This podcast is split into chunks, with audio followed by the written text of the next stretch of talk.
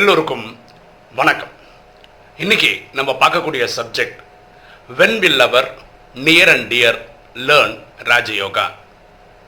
நமது நட்பும் சுற்றமும் ராஜயோகம் எப்போது கற்றுக்கொள்வார்கள்? ஒரு கதையை பார்த்துட்டு நம்ம இந்த சப்ஜெக்டை டிஸ்கஸ் பண்ணோம். இது ஒரு உண்மை சம்பவம், நடந்த சம்பவம். யூபியில் ஒரு சுவாமிஜி இருந்தார். அந்த சுவாமிஜி ஒரு சிறந்த பேச்சாளர் கூட. அந்த யூபியில் இருக்கக்கூடிய ஒரு சீஃப் ஜஸ்டிஸ், ஒரு ஜட்ஜு, இவருடைய தீவிர பக்தர் இந்த சுவாமிஜிக்கு. அப்போ அந்த சுவாமிஜியை அவரோட வீட்டுக்கு வர வச்சு, அவரோட நண்பர்களை எல்லாம் கூப்பிட்டு வச்சு ஒரு ஸ்பீச் கொடுக்கறதுக்கு ஏற்பாடு பண்ணியிருந்தார் இந்த ஜட்ஜு. இந்த ஜட்ஜுக்கு ஒரு தம்பி இருக்காரு. அவர் வந்து அந்த ஊரில் டிஸ்ட்ரிக்டோட கலெக்டர் கூட. அந்த கலெக்டர்ன்றவருக்கு வந்து இறை நம்பிக்கை கிடையவே கிடையாது. ஓகேவா? ஸோ இந்த நிகழ்ச்சிக்கு பேசுறதுக்கு இந்த சுவாமிஜி வந்திருக்கிறாரு.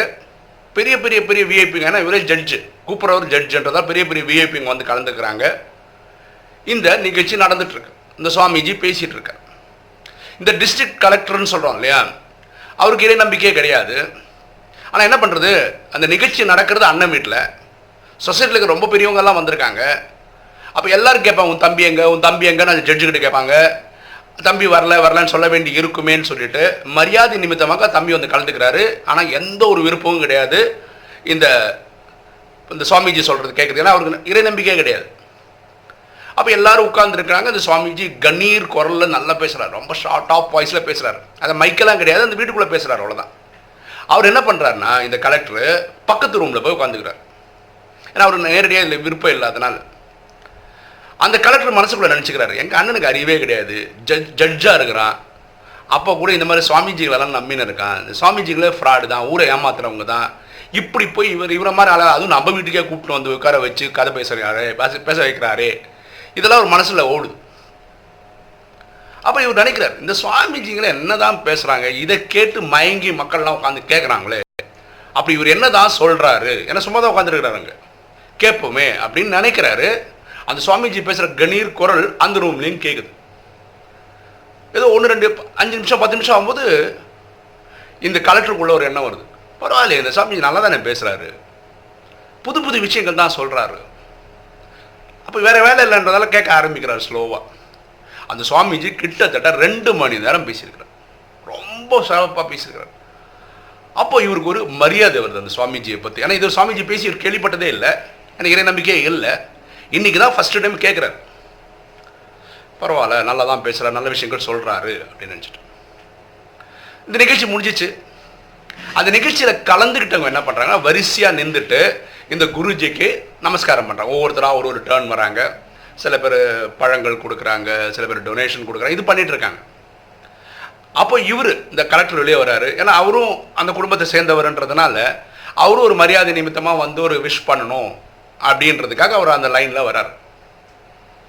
இந்த ஜட்ஜ் இருக்கிறார் இல்லையா, அவர் வந்து அந்த சுவாமிஜிக்கு ஏற்கனவே சொல்லியிருக்கிறார், இந்த மாதிரி எனக்கு ஒரு தம்பி இருக்கிறான், வந்து இந்த ஏரியாவில் டிஸ்ட்ரிக்ட் கலெக்டரு, ஆனால் அவனுக்கு இறை நம்பிக்கையே கிடையாது. ஒருவேளை அவன் உங்களை மனசுக்கு நோவுற மாதிரி எதாவது பேசிட்டா பெருசாக எடுத்துக்காதீங்கன்னு முன்னாடியே சொல்லி வச்சுட்டேன். ஏன்னா தம்பி இதே வீட்டில் தான் இருக்காருன்றதுனால. அந்த தம்பியோட டேர்ன் வருது அந்த சுவாமிஜியை பார்க்குற மாதிரி.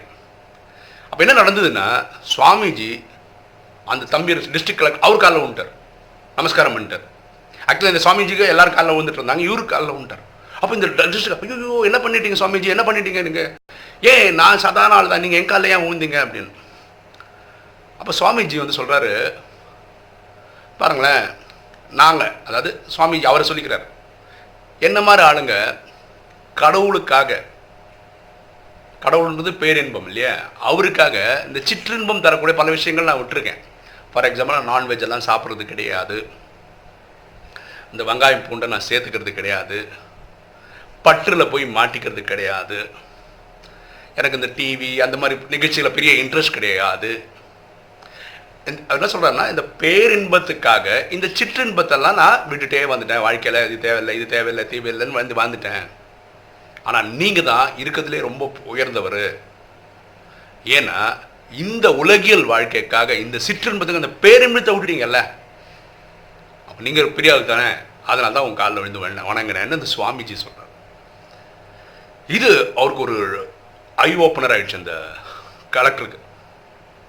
ஆஹா, இப்போ குருஜி சொல்கிறது தானே உண்மை, இறைவனுக்காக தானே வாழணும், அவர் கொடுத்த பிற பிறவி தானே இது, அப்போது நம்ம சிற்றின்பத்துக்காக இவ்வளோ நாள் வாழ்ந்துட்டோமே அப்படின்னு ஒரு ஐ ஓப்பனராக ஆகிடுச்சு. அதுக்கப்புறம் இந்த சுவாமிஜி பல ஊருக்கெல்லாம் போய் பேசியிருக்க, இது ஏற்பாடு பண்ணதே இந்த தம்பி தான், இந்த கலெக்டர் தான். அண்ணனை விட ரொம்ப வேகத்தில் ஆன்மீகத்துக்கு வந்துட்டார். இது ஒரு நடந்த சம்பவம், இது நிறைய பேர் நடந்திருக்கு இந்த மாதிரி. அப்போ என்ன சொல்ல வரோம்னா, இந்த மாதிரி ராஜயோகமே எடுத்துக்கோங்களேன். இப்போ நீங்கள் ப்ராக்டிஸ் பண்ணுறீங்க, ஆனால் உங்கள் குடும்பத்தில் இருக்கோம் நிறைய பேர் ப்ராக்டிஸ் பண்ணலை அப்படின்னா கவலைப்படாதீங்க. அவங்கவுங்க நேரம் வரும்போது தான் அவங்கவுங்க வருவாங்க. பரமாத்மா ரொம்ப கிளியராக சொல்கிறார், யாரோடைய பக்தியோட கோட்டா முடிக்கிறாங்களோ அவங்க உள்ளே வருவாங்க. அறுபத்தி மூணு ஜென்மம் ராஜயோகம் மட்டும் அப்படி தான், அறுபத்தி மூணு ஜென்ம பக்தி முடிக்கும்போது தானே வருவாங்க. பாருங்களேன், நான் இங்கே வந்து ஒம்பது வருஷம் ஆகுது, ஆனால் நான் வந்ததுலேருந்து மு ரெண்டு வருஷத்துக்கு முன்னாடி கூட நான் சிஸ்டர் சிவானியோட டிவி ப்ரோக்ராம் பார்த்துருக்குறேன். பார்த்துருக்கிறதே என்னென்னா, சேனல் மாற்றும் போது ஒரு வெள்ளை வெள்ளைய சாரியெல்லாம் வந்து போவாங்க, உடனே மாற்றிட்டு போயிட்டே இருக்கனே தவிர ஒரு வாட்டி கூட உட்காந்து அது பார்க்கணுன்னு யோசனை கூட வந்ததில்லை. நம்ம நேரம் வருது, ஒரு டைம் பார்க்குறோம், இருபத்தி நாலு மணி நேரத்தில் அந்த சென்டருக்கு போகிறோம். அன்னையிலேருந்து இன்றைக்கி வரைக்கும் சிஸ்டமில் இருக்கும். அதான் நம்ம டைம் வரும்போது வரும். அடுத்தது, நம்ம குடும்பங்களில் இருந்து இல்லை நண்பர் சு சுற்று வட்டாரத்துலேருந்து யாருமே ராஜயோகம் கற்றுக்க வரலன்னா அது முக்கியமான காரணம் நம்ம தான். ஏன் பாருங்களேன், நான் இப்போ ஒம்பது வருஷமாக ப்ராக்டிஸ் பண்ணுறேன், எனக்குள்ள ஒரு மாற்றமும் இல்லைன்னு வச்சுக்கோங்களேன். என்னோட நண்பர்களோ என் குடும்பத்தில் இருக்கவங்க எதுக்கு வரணும் எதுக்கு வரணும் எல்லாரும் எல்லாரும் உத்து பார்க்குறாங்க. ஒரு எக்ஸாம்பிள் சொல்ல பாருங்களேன், நாங்கள் என்னோடய பாடி சென்டருக்கு நான் போகும்போது, கிளாஸ் எடுக்க போகும்போது, அங்கே ஒரு செக்யூரிட்டி அந்த ரோடை கிராஸ் பண்ணி போகும்போது அவர் டைம் பார்ப்பார். ஏன்னா எனக்கு ஆறு மணிக்கு கிளாஸ், அப்போது கரெக்டாக அஞ்சு ஐம்பதுக்கு நான் அதை கிராஸ் பண்ணுவேன். அவர் சொல்கிறார், சார் நான் வந்து நீங்கள் கிராஸ் பண்ண அஞ்சு ஐம்பது நான் முடிவு பண்ணிக்கிறேன் சார், அவ்வளோ பர்ஃபெக்ட். இடையில அவர் எனக்கு தெரிய தெரியாது, எனக்கு நீ நிற்க வச்சு பேசினார். பொது மக்கள் நம்மளை அப்படி பார்க்குறாங்க, ஒவ்வொன்றும் கவனிக்கிறாங்க. பாருங்களேன், அஷ்டசக்திகள், தெய்வீக குணங்கள், தெய்வீக கலைகள், இதெல்லாம் கற்றுக்கிட்டு தான் இங்கே வந்திருக்கோம். அப்போ இது ஏதாவது எனக்குள்ளே வந்திருந்தேன்னா எனக்குள்ளே ஒரு மாற்றம் இருக்கும். இந்த மாற்றம் நல்லதுன்னு அவங்களுக்கு தெரியும் போது, எங்கப்பா இதெல்லாம் கற்றுக்கிற, எனக்கும் சொல்லி தருவியா? ஓகே, நான் பயங்கரமான கோபக்காரன், இப்போது நான் கோபத்தை பயங்கரமாக குறைச்சிட்டேன்னு இல்லை, ஆனால் பெரிய மாற்றம் எனக்குள்ளே இருக்குது. அதை பார்த்தவங்க, தெரிஞ்சவங்க, எங்கள் குடும்பத்துலேயும் சரி, நண்பர்கள் வட்டாரத்தையும் சொல்கிறாங்க, இந்த மாற்றம் நான் உங்ககிட்ட பார்த்துருக்கேன், நல்லா இருக்குது இந்த சேஞ்சு. அதேமாதிரி அஷ்டசக்திகளை, power to discriminate, power to judge, இப்படி ரெண்டு சக்தி இருக்குது. பிரச்சனை என்னன்னு அணுகிறதும் அதுக்கு சொல்யூஷன் கொடுக்குறதும் நிறைய பேருக்கு என்னால் கொடுக்க முடிஞ்சிருக்கு. ஏன்னா நான் எல்லா ப்ராப்ளம் வரும்போது இந்த அஷ்டசக்திகளை வச்சுக்கிட்டு என்ன பண்ணணும், அஷ்ட அப்படியே பார்த்து பார்த்து பழகிறதுனால எல்லாருக்கும் சொல்யூஷன் என்னால் கொடுக்க முடிஞ்சிருக்கு. அப்போ இதுவும் சொல்கிறாங்க, உங்ககிட்ட வந்தால் சொல்யூஷன் கிடைக்குது. இதெல்லாம் நான் இங்கே தான் கற்றுக்கிட்டேன். அப்போது இந்த திறமைகளை கொடுத்த இந்த ராஜயோகம் எவ்வளோ நல்லா இருக்குன்னு அவங்களுக்கு புரியும்ல, அப்போ வருவாங்க. அப்போது நம்பலாம், நான் பத்து வருஷமாக இருக்கேன், இருபது வருஷமாக இருக்கேன்னா இந்த மாதிரி நான் எனக்குள்ளே என்ன கொண்டு வந்திருக்கேன்னு ஒவ்வொருத்தரும் யோசிக்கணும். கண்டிப்பாக நமக்குள்ளே ஒரு திறமை இருந்தால் ஆத்மாக்கள் வருவாங்க.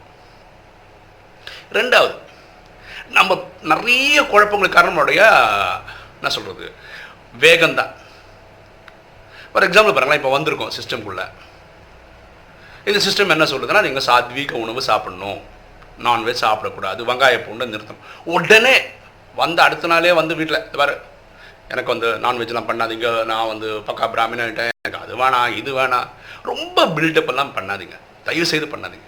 பாருங்களேன், இப்போவே பூமியில் நம்ம ராஜயோகம் விட்டுருங்க, லௌகிக பிராமின் சாப்பிட்றதே கிடையாது, ஜெயினர்கள் சாப்பிட்றதில்லை, புத்து சாப்பிட்றதில்லை, எனக்கு தெரிஞ்ச ஆர்எஸ்எஸ்ல நிறைய பேர் சாப்பிட்றதில்லை சாப்பிட்றதில்லை இது நான்வெஜ்ஜை சாப்பிட்றதில்லை. அப்போ நம்மளும் அதே மாதிரி இனி ஒருத்தர், அவ்வளோதான். புரிஞ்சுங்களா? இது ஒரு பெரிய பில்டப்பாக க்ரியேட் பண்ணி கொடுக்காதீங்க, நான் வந்து வித்தியாசமானவன் அப்படின்னு கொடுக்காதீங்க. அதே மாதிரி இந்த குடும்ப இந்த ராஜயோகத்தை கற்றுக்க வர ஒரு ஆண் மகன் வச்சுக்கோங்களேன், அவர் வந்த புதுசுலேயே என்ன பண்ணுறாரு, சிலிபஸி அப்படின்னு சொல்லிட்டு ஒரு இது ஆரம்பிக்கிறாருன்னு வச்சுக்கோங்களேன். அவங்க மனைவிக்கு என்ன தெரியுமா தோணுது, இந்த ஆள் சாமியாராக போயிடுவார், நம்மளை விட்டுட்டு போயிடுவார், நம்ம வேற ஒருத்தர் தான் தேடணும் அப்படின்ற எண்ணத்தை கொடுத்துட்றாரு.